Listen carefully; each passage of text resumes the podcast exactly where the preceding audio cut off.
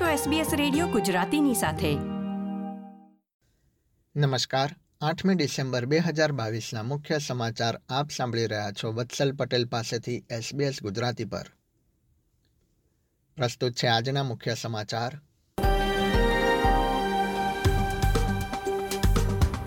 વીજળીની કિંમતો નક્કી કરવા યોજાયેલી મિટિંગ નિર્ણય રહિત રહી. ગુજરાત વિધાનસભાની ચૂંટણીમાં ભાજપ લગભગ એકસો પચાસ બેઠકો પર આગળ. અને ક્રોએશિયાના પ્રશંસકોએ કેનેડાના ખેલાડી પર ટિપ્પણી કરતા ક્રોએશિયન ફૂટબોલ ફેડરેશનને ફિફાએ દંડ ફટકાર્યો. હવે સમાચાર વિગતવાર. બાલી ખાતે વર્ષ બે હજાર બેમાં થયેલા બોમ્બિંગમાં બોમ્બ બનાવનારી વ્યક્તિને ઇન્ડોનેશિયાની જેલમાંથી પેરોલ પર છોડવાના નિર્ણય બાદ ઓસ્ટ્રેલિયાએ ચિંતા વ્યક્ત કરી છે.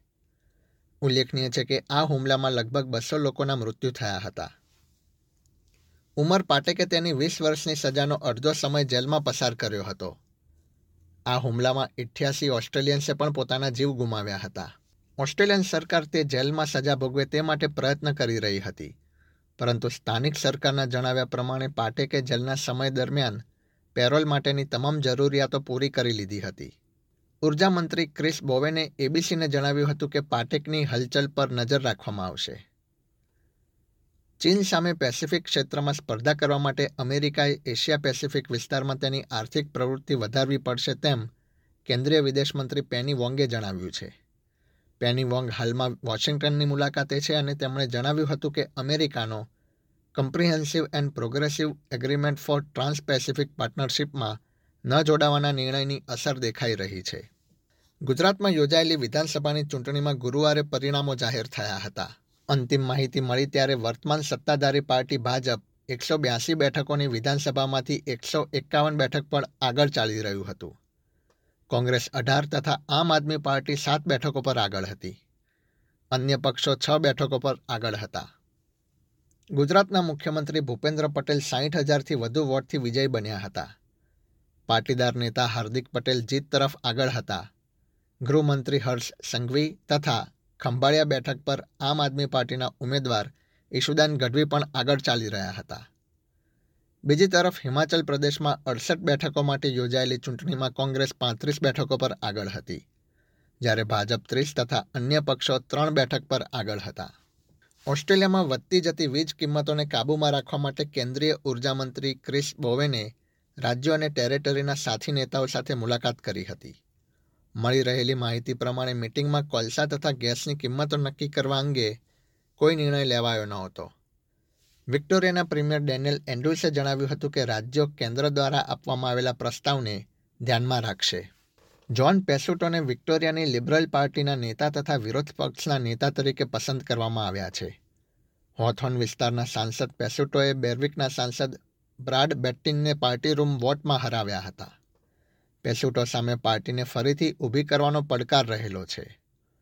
છવ્વીસમી નવેમ્બરના રોજ યોજાયેલી ચૂંટણીમાં લિબરલ પાર્ટીનો લેબર પક્ષ સામે પરાજય થયો હતો અને પાર્ટીના નેતા મેથ્યુ ગાયે રાજીનામું આપ્યું હતું.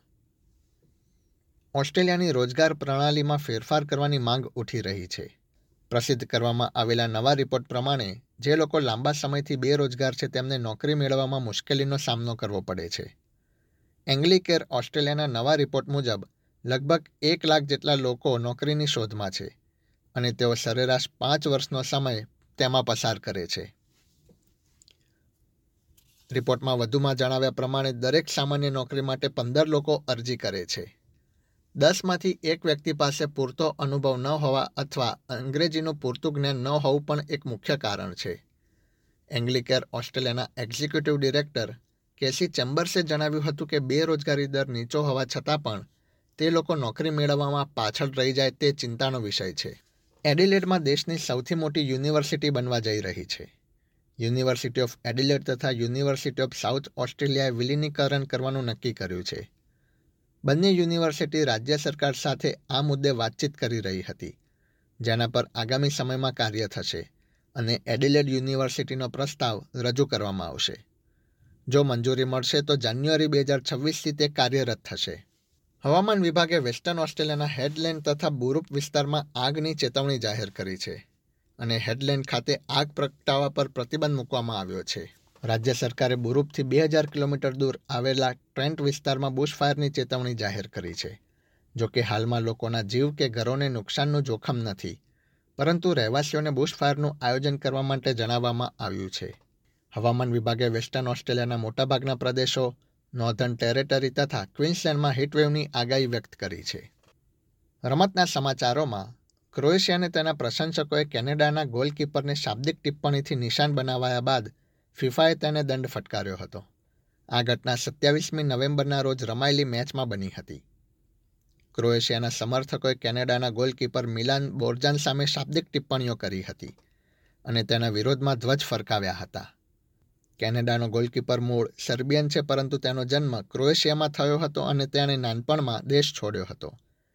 ફિફાએ આ ઘટના બાદ ક્રોએશિયન ફૂટબોલ ફેડરેશનને લગભગ અગણાએંસી હજાર ઓસ્ટ્રેલિયન ડોલરનો દંડ કર્યો હતો. એસબીએસ ગુજરાતી પર આ હતા ગુરુવાર આઠમી ડિસેમ્બર બે હજાર બાવીસના બપોરે ચાર વાગ્યા સુધીના મુખ્ય સમાચાર. આ પ્રકારની વધુ માહિતી મેળવવા માંગો છો? અમને સાંભળી શકશો Apple podcast Google podcast Spotify કે જ્યાં પણ તમે તમારા પોડકાસ્ટ મેળવતા હોવ.